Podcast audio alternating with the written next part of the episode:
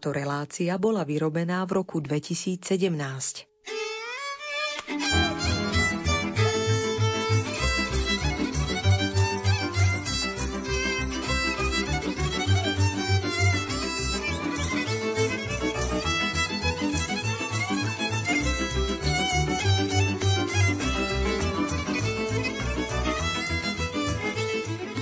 Veľkonočný pondelok patrí k dňom, počas ktorých dodržiavali naši predkovia špecifické zvyky.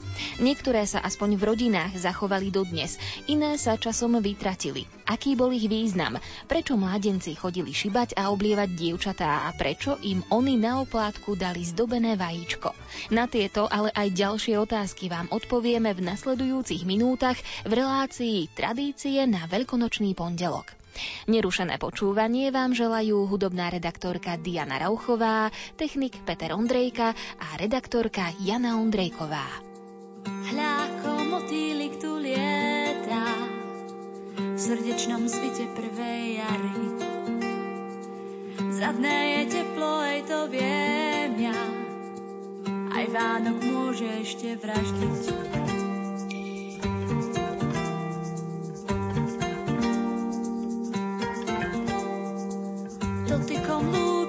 Sa búri, slniečko v rytme pridáva. Milencov pribúdajú fúry, úsmev už radosť boskáva. A tak len motýlik si lietaj, odchytaj smútky naší zím, nech klíčia sny nového jarbičom blieska do koní.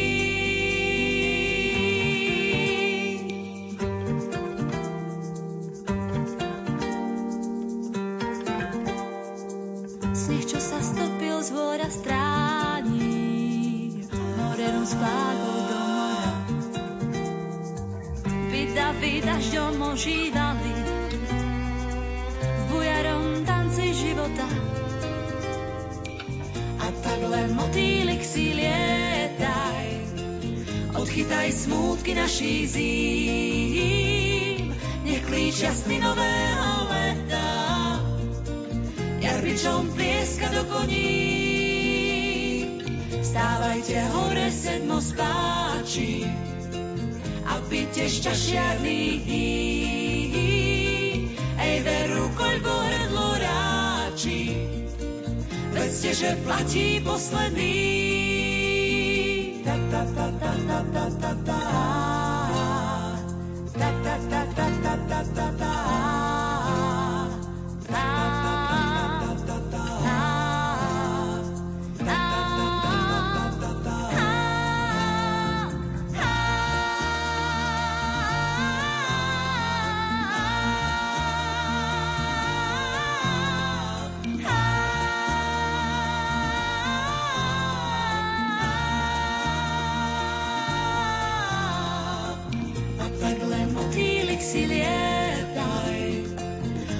Odchytaj smútky naší zím, nech klíča sny nového leta. Jarbičom plieska do koní, stávajte hore sedmo spáči a pite šťašiadných dní. Ej, veru, koľko hrdlo ráči, vedzte, že platí posledný.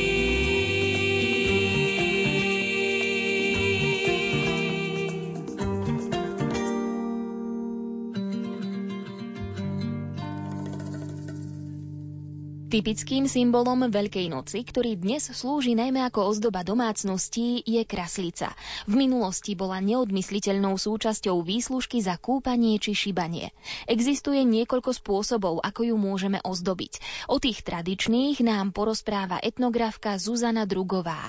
Prezradí tiež, prečo sa do pozornosti našich predkov v súvislosti s jarou a Veľkou nocou dostalo práve vajíčko. Mohli by sme hovoriť veľmi dlho, pretože kraslica, veľkonočná zdobená kraslica má svoje korene vo veľmi dávnej histórii. Dokonca pár tisíc rokov pred Kristom v hroboch významných egyptianov, rimanov, aj u Slovanov zase už v 10. 12. storočí boli nájdené buď zvyšky kraslíc, teda škrupiny, alebo dokonca hlinené, alebo aj zlaté kraslice. To znamená, predpokladajú odborníci, že už v predkresťanskom období vajíčko symbolizovalo znovu zrodenie života.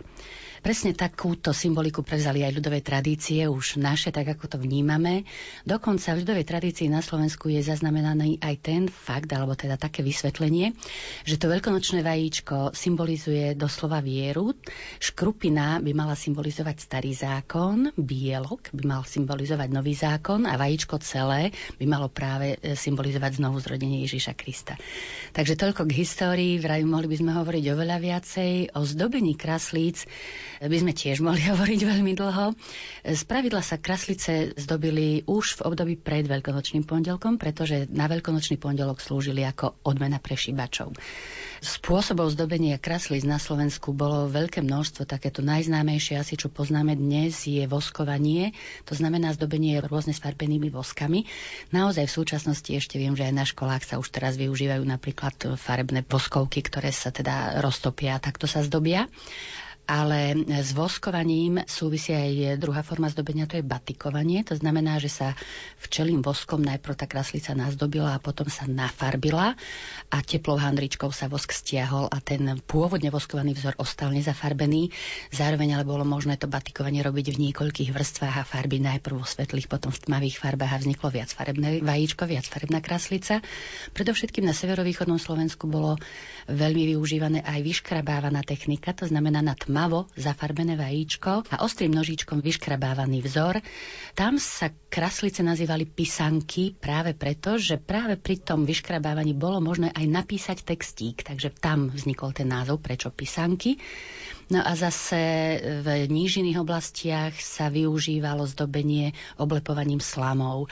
No to nebolo vôbec jednoduché, pretože tú ražnú slamu, ražná slama bola vhodná, bolo treba vlastne v lete alebo na jeseň pred Veľkou nocou odložiť, správne uskladniť, potom aj správne spracovať a kým sa ozdobilo jedno naozaj pedantne ozdobené vajíčko podľa rozprávania jednej z výrobkyň, to mohlo trvať aj jeden celý deň, pretože to bolo veľmi zložité zdobenie. Ono z tej ražnej slamy sa vyrezávali alebo potom aj vyrážali rôznymi razidlami drobučké vzory a tie sa pomocou lepu naliepali na zafarbené vajíčko. Tam ale potom rovnako v 20. storočí boli bežné aj biblické motívy pri zdobení, nie len tie tradičné. Oblepovanie slamov má znova svoj starší pôvod. Pôvodne sa obliepali kraslice sitinou, to je taký druh močiarnej trávy, z ktorej sa také vlákno vytiahne a tým sa obliepali tak celoplošne omotávaním okolo kraslice z tohto obliepania sitinou alebo teda z tejto techniky. Potom e, sa v polovičke 20. storočia vytvorilo obliepanie buď bavlnkou alebo vlnou aj v niektorých obdobiach sa zdobili kraslice. Ani neviem, či sme o krasliciach povedali všetko, ale myslím si, že základné informácie odzneli. Napadlo mi ešte drôtovanie a Kisucký región. Dnes môžeme kúpiť takéto drôtované kraslice, ale je to pôvodná technika zvykli dievčata, či už na Kisuciach alebo niekde inde, kde tí drotári fungovali, zdobiť vajíčka aj takto? Práve to drotovanie nebola tradičná technika pre dievčatá, že by to dievčatá zdobili. Ono je to skôr novšia technika. Áno, vzniklo to na Kisuciach, e, využíval sa ten drôt, ale skôr to bola mužská robota ako ženská. A čo ešte, ak hovoríme o rotovaní, tak veľmi zriedkavo boli e, zachované aj tzv. okované vajíčka. To znamená nielen drôtom omotané, ale aj časti kovu opracovaného, e, bolo potrebné pripevniť na vyfúknuté vajíčko. Takéto vajíčko ale neslúžilo ako veľkonočná kraslica, slúžilo ako tzv. majsterštyk. To znamená ako dôkaz šikovnosti kováčského účňa alebo tovariša, že áno, toto dokáže urobiť. Zo pár takýchto vajíčok viem, že je zachovaných v múzeu v Rimavskej sobote. Dnes si môžeme kúpiť aj krásne kraslice, ktoré sú ozdobené technikou Madeiry, čiže sú tam vyvrtané otvory, tvoria či už kvietka alebo rôzne iné motívy a takisto vajíčka Faberže. Takéto typy zdobenia sa objavovali aj v tej tradičnej kultúre, alebo toto už je vyslovene záležitosť tých posledných rokov? Madeirové vajíčka sú vyslovene novodobý tvár, novotvár. Od voskovania boli odvodené, pretože tie madeirové vajíčka vždy spolu s dierkovaním kraslice alebo vajíčka vyfúkajú vyfúknutého využívajú aj voskovanú techniku. Voskovanie to znamená, kombinuje sa vyvrtávanie dierok a voskovaná technika. Faberže je vyslovene historický prvok. Ak mám dobrú informáciu, pevne verím, že mám, Peter Veľký si ako prvý objednal takéto vajíčka. Tie originály sú neuveriteľne drahé. Vyrábajú sa už ako klenot, skvost, zdobia sa veľmi drahými materiálmi. Určite neslúžia ako výslužka po veľkonočnej šibačke. Koľko takýchto kraslíc muselo dievča, či už za pomoci mamky alebo svojich sestier, vyrobiť? Musel ich dostať každý kupač, alebo ak prišli skupinky, tak jedna skupinka dostala jednu kraslicu? Určite musel dostať každý kúpač jednu kraslicu a tam potom ale bola stále možnosť pre to dievča, aby tou kraslicou dalo najavo, čo k tomu chlapcovi cíti. To znamená, priateľ dostal určite ináč zdobenú kraslicu ako ten chlapec, na ktorom dievčaťu záležalo. Práve tie spomínané písanky banky zo severovýchodného Slovenska umožňovali dokonca dať textík aj vyznanie lásky, alebo teda vyznanie lásky v tom čase nebolo možné nejako otvorene vyznávať, ale napísať texty, ktorý naznačoval, že teda áno, páčiš sa mi veľmi zaobaleným a zašifrovaným spôsobom. Vyfúknuté vajíčko tvorilo základ tej kraslice, alebo sa tie vajíčka varili? Ono práve, že tá najstaršia forma boli varené vajíčka a ja som vlastne nespomenula tú najstaršiu formu zdobenia, to znamená farbenie rôznymi farbami, prírodnými pôvodne. Ja ešte som sa naučila od mojej starej mamy doma v Pozdyšovciach farbiť vajíčka cibulovou šupkou, ale farbilo sa cviklovou šťavou, vyvarením hrdzavého klinca vo vode z kyslej kapusty a vyvarením rôznych zelených tráv na zeleno alebo aj rôznych častí ovocných stromov, dreva z ovocných stromov. Takto rôznymi spôsobmi získať získavali rôzne farby prírodné. No a iba takto farbené vajíčka, to boli predovšetkým e, uvarené, natvrdo uvarené vajíčka, ktoré sa zafarbili. No a tie potom ale tvorili aj súčasť veľkonočných košíkov svetených, ktoré tiež na tom východnom Slovensku a v grekokatolických obciach, farnostiach doposiaľ sa svetia, ale to sa viaže s bielou sobotou a konzumácia obsahu košíka, pasky sa viaže zase s veľkonočnou nedeľou.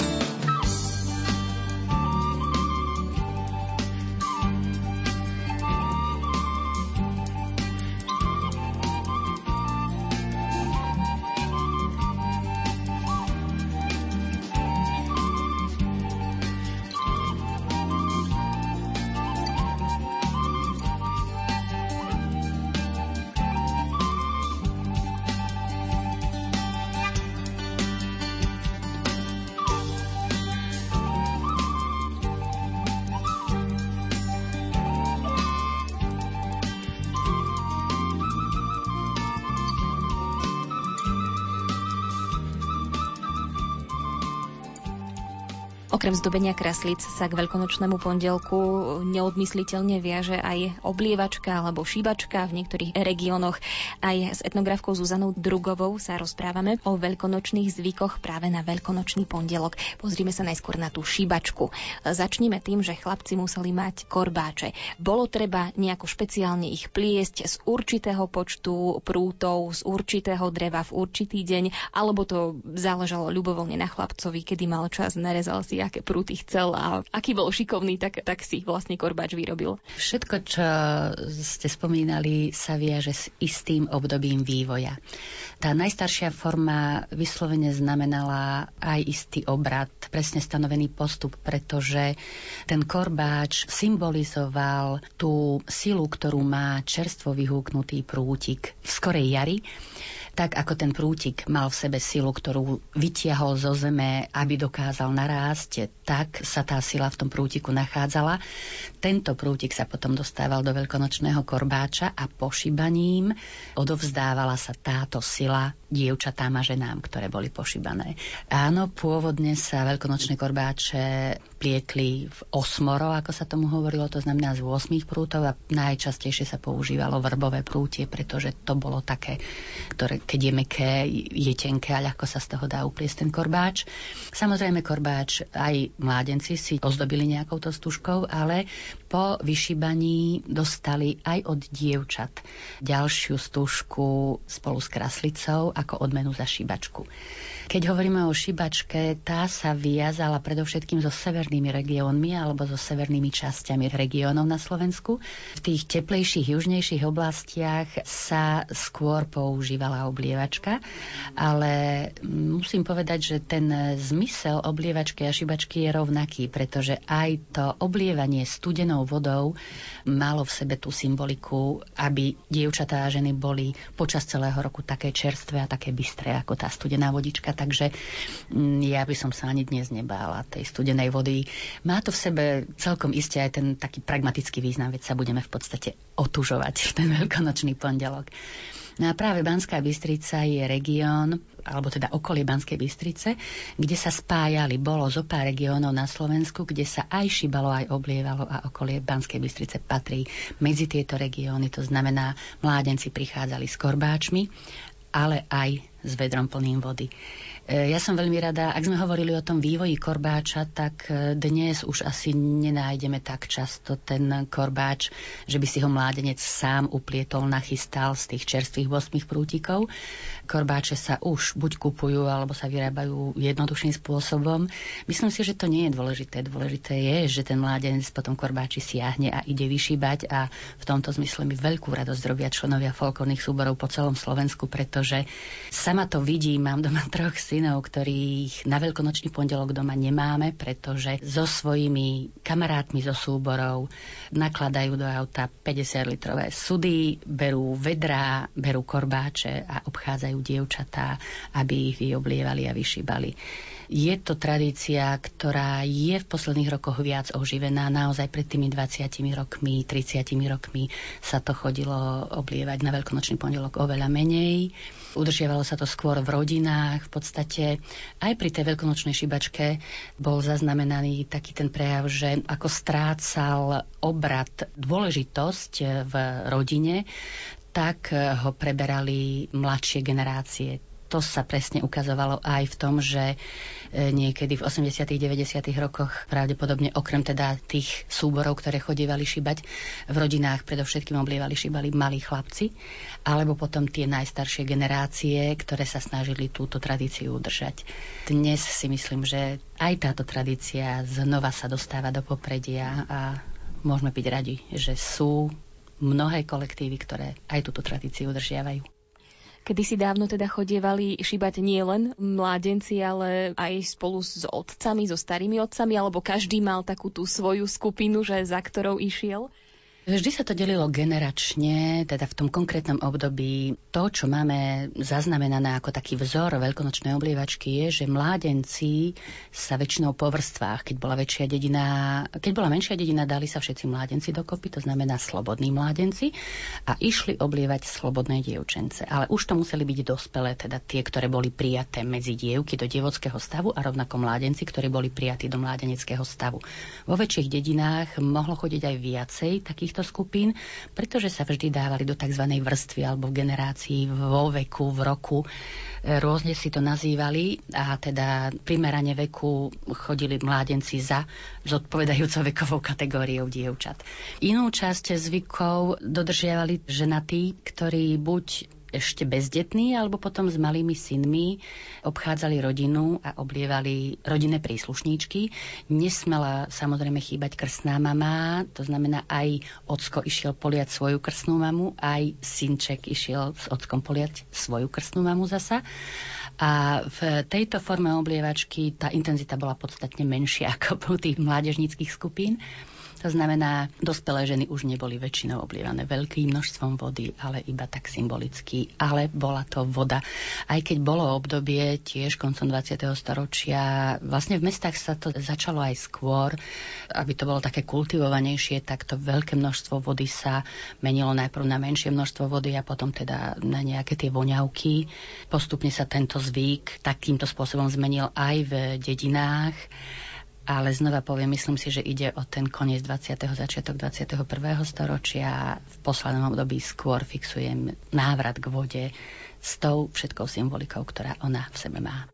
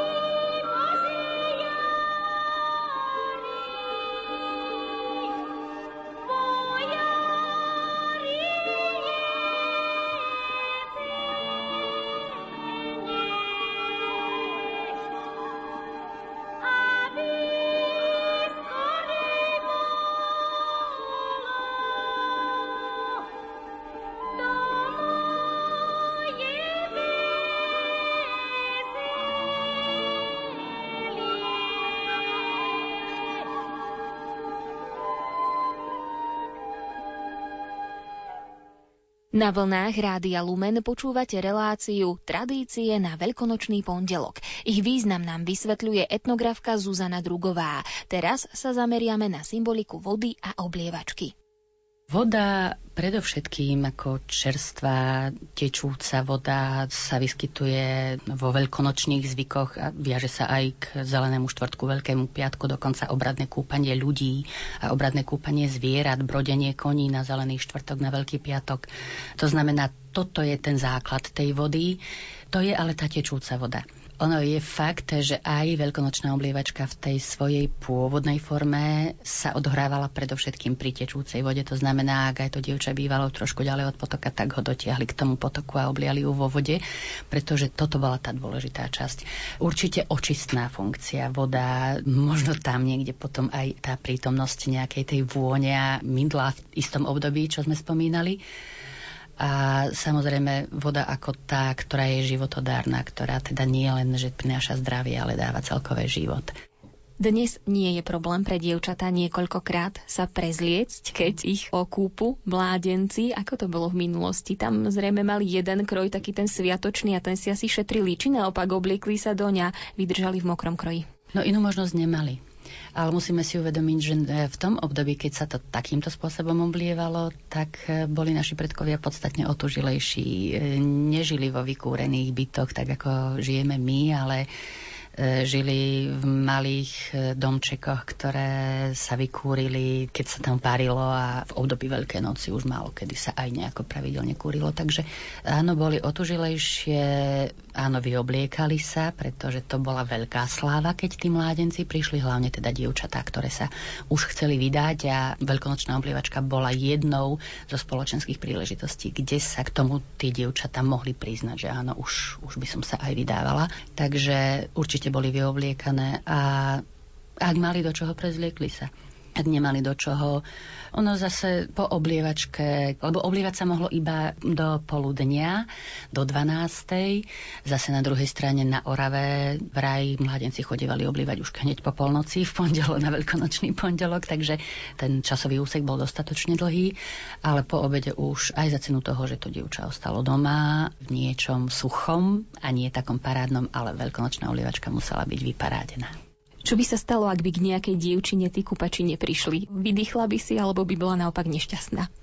No bola by nešťastná, pretože to znamenalo obrovské poníženie pred celým spoločenstvom, v ktorom e, to dievča žilo. Ono, dedinské spoločenstvo malo obrovskú výchovnú funkciu, pretože to, čo my už dnes fixujeme ako nejaké tie klebety, iba v tej negatívnej konotácii, ono v období bez internetu, bez televízie, bez rozhlasu, dedinské spoločenstvo práve tým, ako spoločne hodnotili správanie ľudí, bol veľmi dôležitý faktor na to, aby sa mravy, aby sa zachovávali, aby sa zachovávali tradície, aby sa dodržiavalo to, e, na čo bolo to spoločenstvo zvyknuté. Takže určite dievča, keď neprišli k nej oblievači, veľmi sa vyľakalo, pretože to mohlo znamenať veľmi veľa zlého. V podstate takéto dievča mohlo mať veľký problém napríklad s výdajom.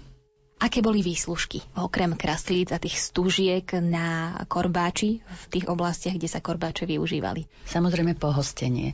Pohostenie, ktoré ostalo z veľkonočnej nedele, vždy tam e, bolo vajíčko, šunka, klobása, údeniny ako symbol hojnosti a bohatstva, bravčové meso, predovšetkým využívané v neskorších obdobiach sa potom e, už do veľkonočného košíka, lebo v podstate aj na ten veľkonočný pondelok bolo pohostenie z tých istých jedál, ktoré sa nachádzali vo veľkonočnom košíku, tak potom sa už tam dávali napríklad aj pomaranče ako symbol toho, že máme na pomaranč, tak sme si ho tam mohli dať. No a znova, ak spomeniem východné Slovensko, tak celkom iste nesmel chýbať sirec. Posledné obradové jedlo, sirec, sirek, žltá hrudka, rôzne sa to volalo. Je to posledné zachované obradové jedlo na Slovensku. Znamená to, že sirec východniar doteraz neuvarí inokedy iba na Veľkú noc, iba do veľkonočného košíka. Nachystá sa v sobotu, posvetí sa a je sa. Fakt je, že ja napríklad doma sirec počas Veľkej noci varím aj 2-3 krát ale mimo Veľkej noci nikdy. Takže musíme si ho dostatočne užiť počas Veľkej noci. No a jeho podstata je veľmi rýchly, stručný recept. Teda na liter mlieka sa dáva 10, 15, občas aj 20 vajíčok, ktoré je potrebné rozmiešať a odvárať, ako sa volá, kedy odváral tvároch z kyslého mlieka pozor poctivo miešať, lebo veľmi rado prihára. No a ochucuje sa to buď na slano, ale sú regióny východného Slovenska, kde sa robil sirec aj na sladko, dokonca v niektorých regiónoch sa tam pridávali aj hrozienka, v ďalších regiónoch sa takto uvarený sirec potom sa dal odkvapkať riadne do handry, ale aj sa zapekal, aby chytil takú hnedastú kôrku z vrchu. Proste sú rôzne varianty tohto sirca, žltej hrudky, ale vravím, v každom prípade sa jedná o obradové jedlo jedlo, ktoré je spojené iba s Veľkou nocou. Piekli aj nejaké špeciálne koláče pri príležitosti Veľkej noci? Samozrejme, biely koláč, ako tomu hovoria väčšinou na Slovensku, to je ten obradový koláč, ktorý je prítomný aj v spomínanej paske. Dokonca tento koláč sa v e, košíku aj volá paska. Recept je taký istý, ako znova siahnem po východnom Slovensku, pretože tam sú moje korene, ale tam je to aj pekne doposiaľ zachované. Rovnaký koláč, ktorý sa na Vianoce volá kračuník, pôvodne sa dával na vianočný stôl a pod vianočný stromček, tak rovnako sa pripravuje aj veľkonočný koláč, ktorý sa volá paska. Má trochu iný tvar, ale zase tie veľkonočné koláče na celom Slovensku naozaj v rôznych regiónoch mali rôzne tvary, boli okrúhle, boli podlhovasté, mohli mať uprostred dieru. Vždy ale sa znova jednalo o obradový koláč, obradový chlieb, niečo na spôsob možno dnešnej vianočky, ale menej sladké a musel byť tento biely koláč súčasťou slávnostného stola, slávnostného občerstvenia. Rovnako sa dával svetil v paske v košíku a rovnako sa ponúkal pondelkovým šibačom. Dávali sa kúpačom aj peniaze, alebo toto je už vyslovene záležitosť 20. storočia, možno tej druhej polovice? Druhá polovica 20. storočia, to však ale neznamená, že to nie je súčasťou zvykov, pretože tá ľudová tradícia sa nám vyvíja a tak ako v tej druhej polovici 20. storočia dostávali kúpači, šibači aj peniažky, tak dnes e, si myslím, že žiaden z tých mládencov, o ktorých som hovorila, že s folklórnymi súbormi obchádzajú a šibu dievčatá, peniaze neberú. Samozrejme, u mládencov nesmela chýbať pálenka, rôzne formy pohostenia. To zase súviselo s regiónom víno, pálenka, rôzne druhy páleného. Výbornú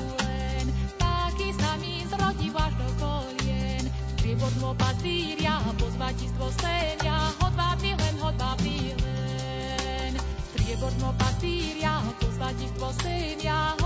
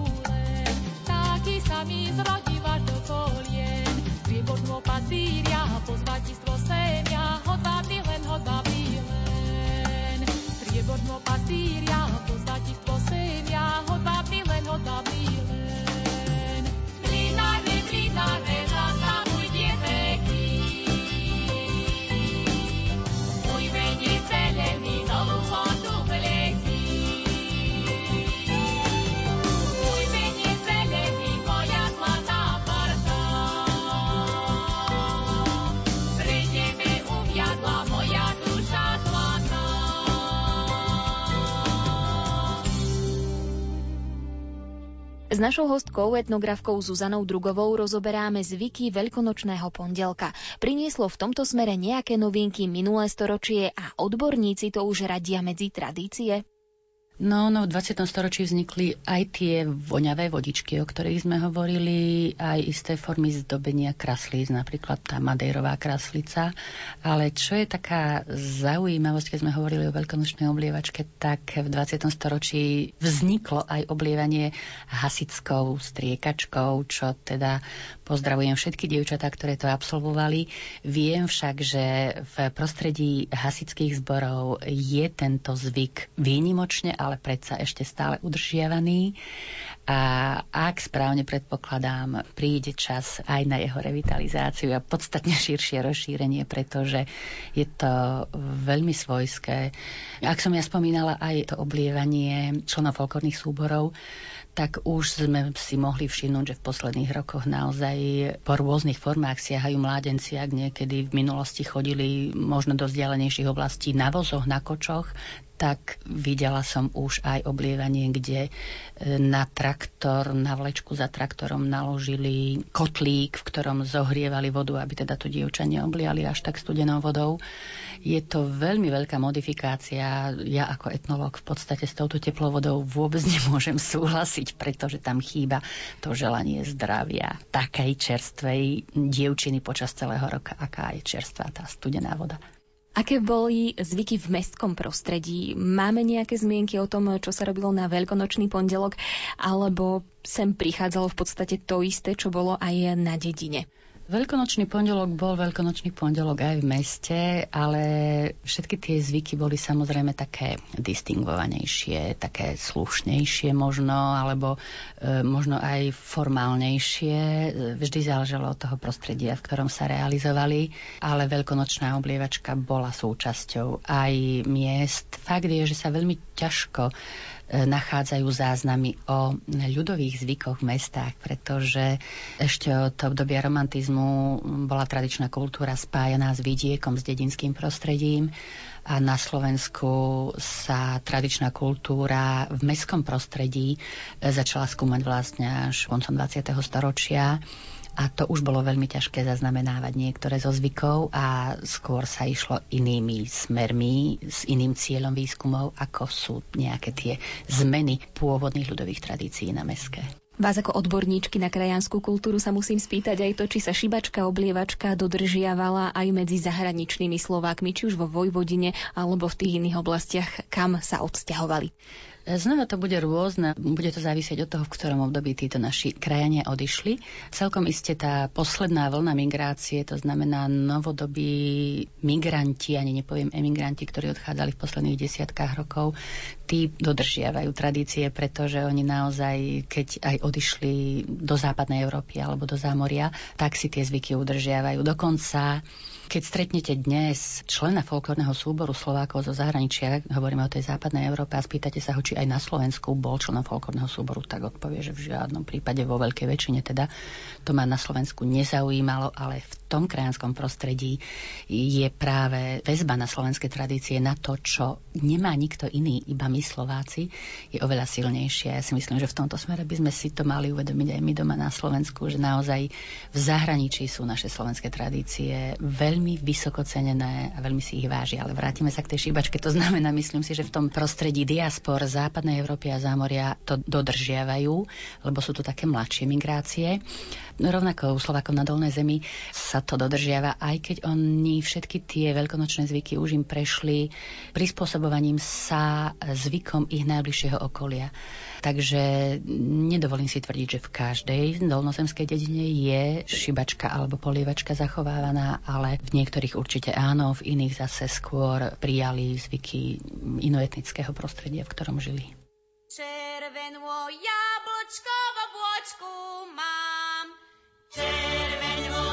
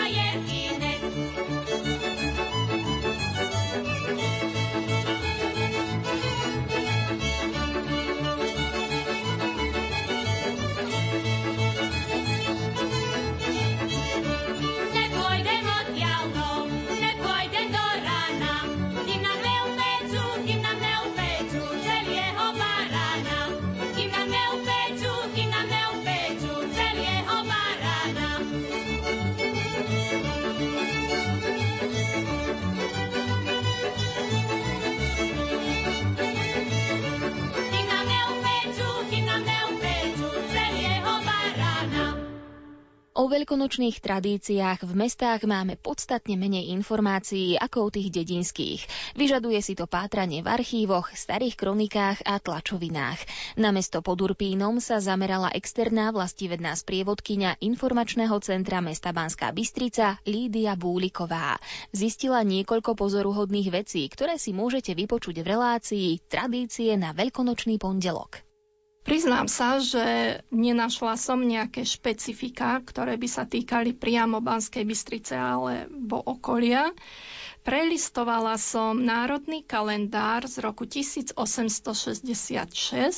kde som našla článok, ako často Veľká noc na ten istý deň pripadá. A tam bola taká štatistika, že prvý ten deň Veľkej noci, pravdepodobne teda Veľkonočnej nedele, môže byť 22. marec, čo bolo 25 krát, potom druhý ten deň 33 krát to bol 25. apríl a najčastejšie až 143 krát sa tam vyskytoval 5. apríl. No a samozrejme najviac tých dní bolo v období od 26. marca do 21. apríla.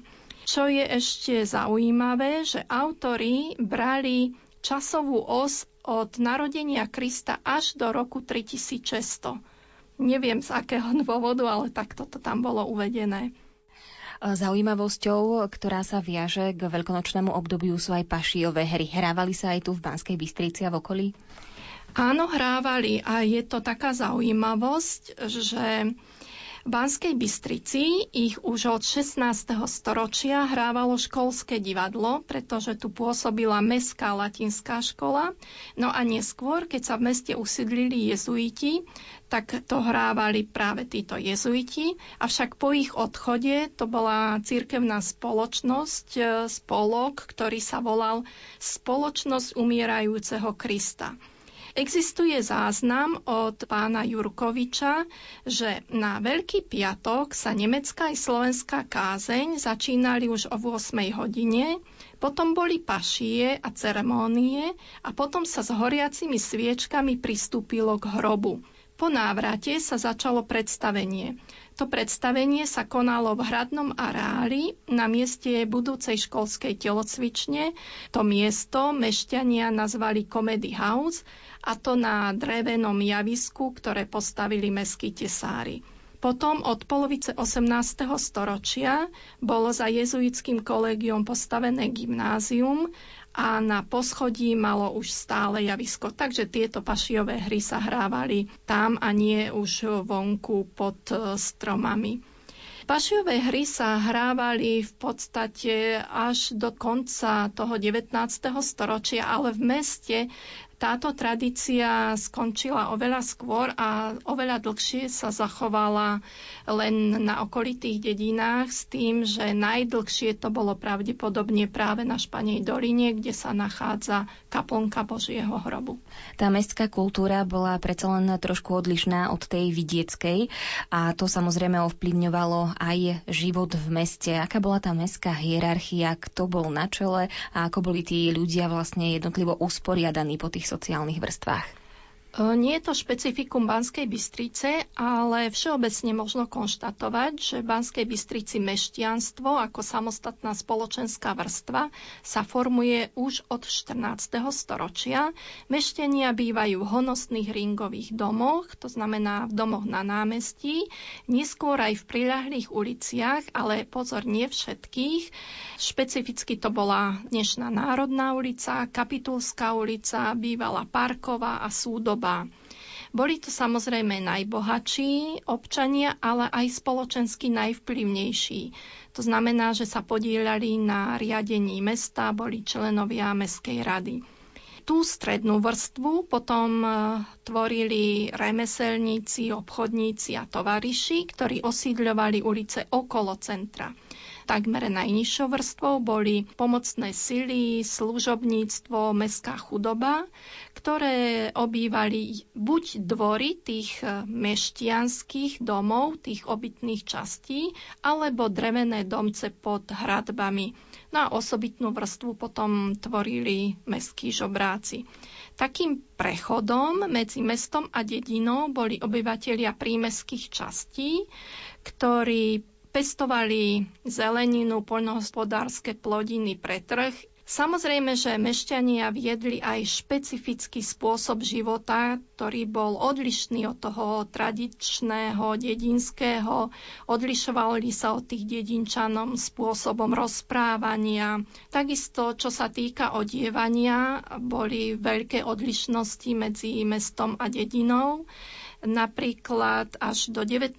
respektíve 20. storočia existoval aj taký meský kroj, ale tento sa dochoval iba v Brezne. V Banskej Bystrici sa nikdy nepoužíval. Potom napríklad gazdovia vždy nosili len čižmy, nikdy nie poltopánky ako tí mešťania. No a samozrejme mešťania odsudzovali takisto poverčivosť dedinčanov, Dobre poznali aj tie dedinské zvyky, ale nestotožňovali sa s nimi. To znamená, že oni aj počas tých veľkonočných sviatkov, tým, že boli nábožensky založení, prísne dodržiavali pôs, všetky tie cirkevné obrady jedlá, ale tie ostatné ľudové zvyky, ktoré boli skôr viazané na to dedinské prostredie, to im bolo cudzie a to už nedodržiavali.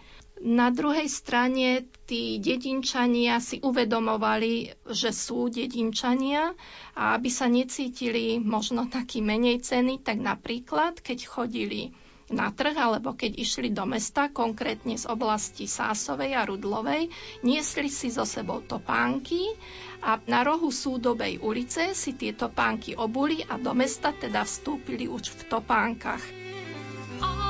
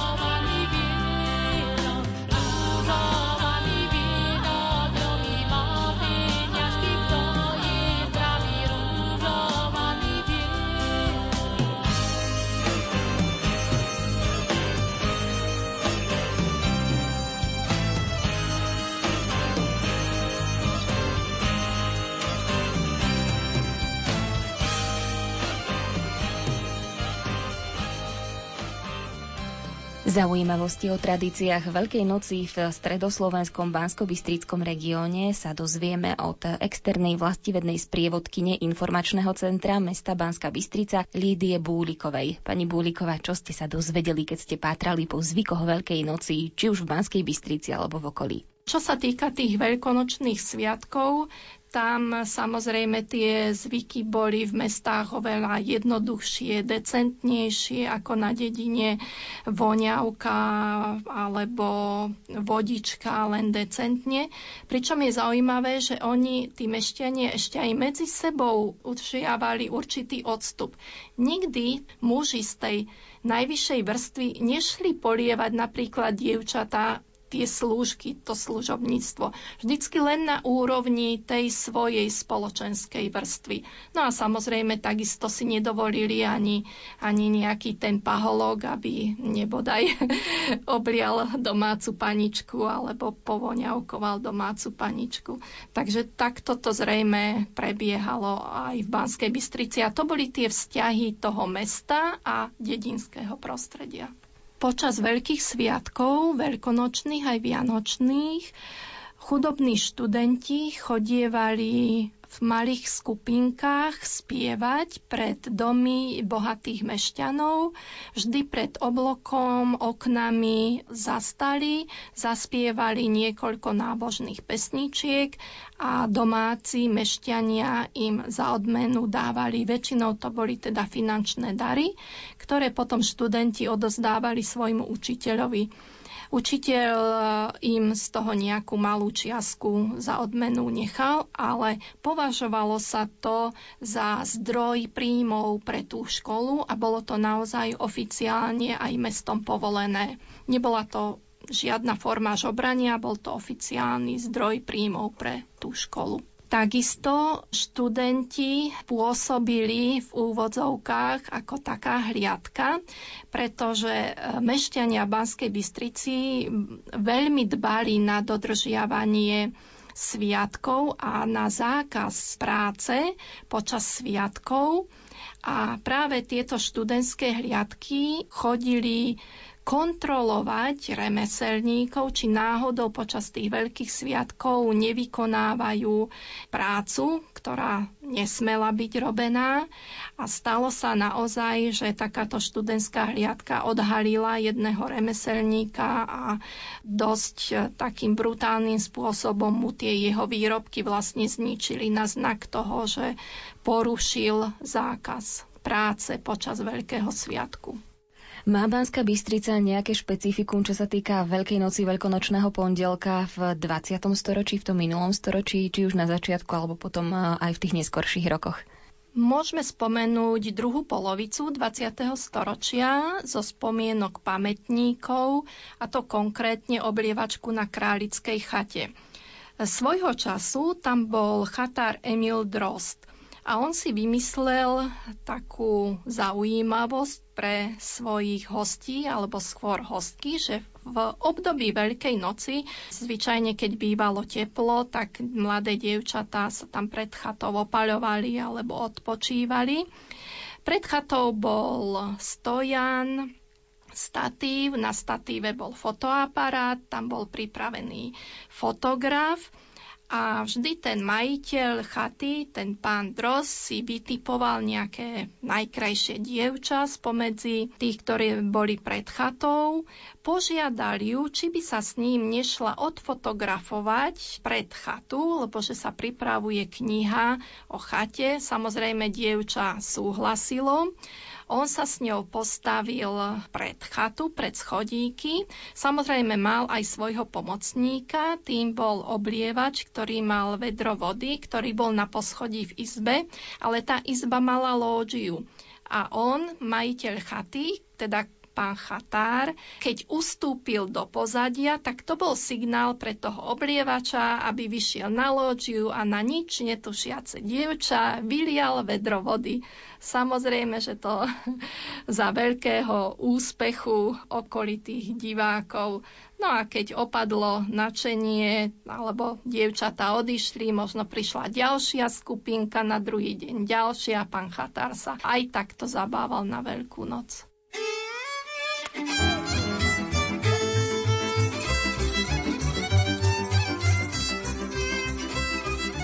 Ak aj k vám dnes zavítali kúpači a šibači, zarecitovali vám známe ryby, mastné ryby a zanechali po sebe na dvore, na chodbe alebo v predsieni mokrú spúšť, urobili tak preto, aby dievčatám a ženám vo vašom príbytku zaželali pevné zdravie a sviežosť po celý rok. V niektorých regiónoch dievčatá na oplátku poublievali mládencov na druhý deň v útorok. Tie však za to nedostali ani kraslicu, ani chutnú výslužku a už vôbec nie peniaze. Tradície na veľkonočný pondelok sme vám priblížili s etnografkou Zuzanou Drugovou a externou vlastivednou sprievodkyňou informačného centra mesta Banská Bystrica Lídiou Búlikovou. O hudobný výber sa postarala Diana Rauchová. Technicky spolupracoval Peter Ondrejka a slovom vás prevádzala Jana Ondrejková. Ďakujeme vám za pozornosť a prajeme krásny sviatočný deň s Rádiom Lumen.